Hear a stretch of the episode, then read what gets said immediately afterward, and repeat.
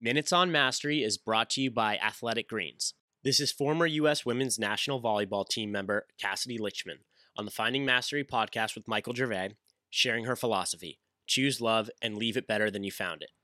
Is there a phrase that guides your life? Mm. There's a few. The the first is um that I think about in regards to sort of this situation is is like I want to openly and consciously love life. I think that's when I when I thought at some point I turned around and realized where I was. I think kind of probably like just post college of like, wait, I did that. how did how did that work? And so I I had a moment where I was like, how how did I do it? How how did I get through the pain and get through all of that and and enjoy myself? Like I don't want to act like I was miserable or depressed. Like I loved college. I loved high school. I loved I've loved all of my life.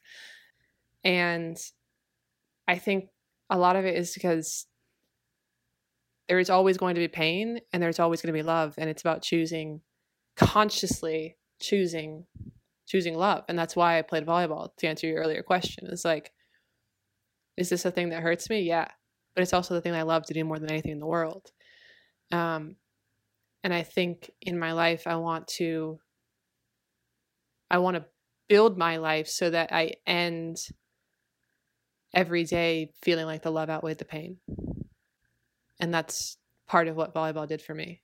And it's not it's not just volleyball it's the people that i love it's doing other things that i love it's music it's books it's any of those things that you kind of let let consume you enough that that it really weighs on that scale versus of the love versus the pain so i think that's that's always been a big thing for me of like how do how do i build my life around that and then mm. the second the second phrase that i think guides me right now uh, is leave it better than you found it.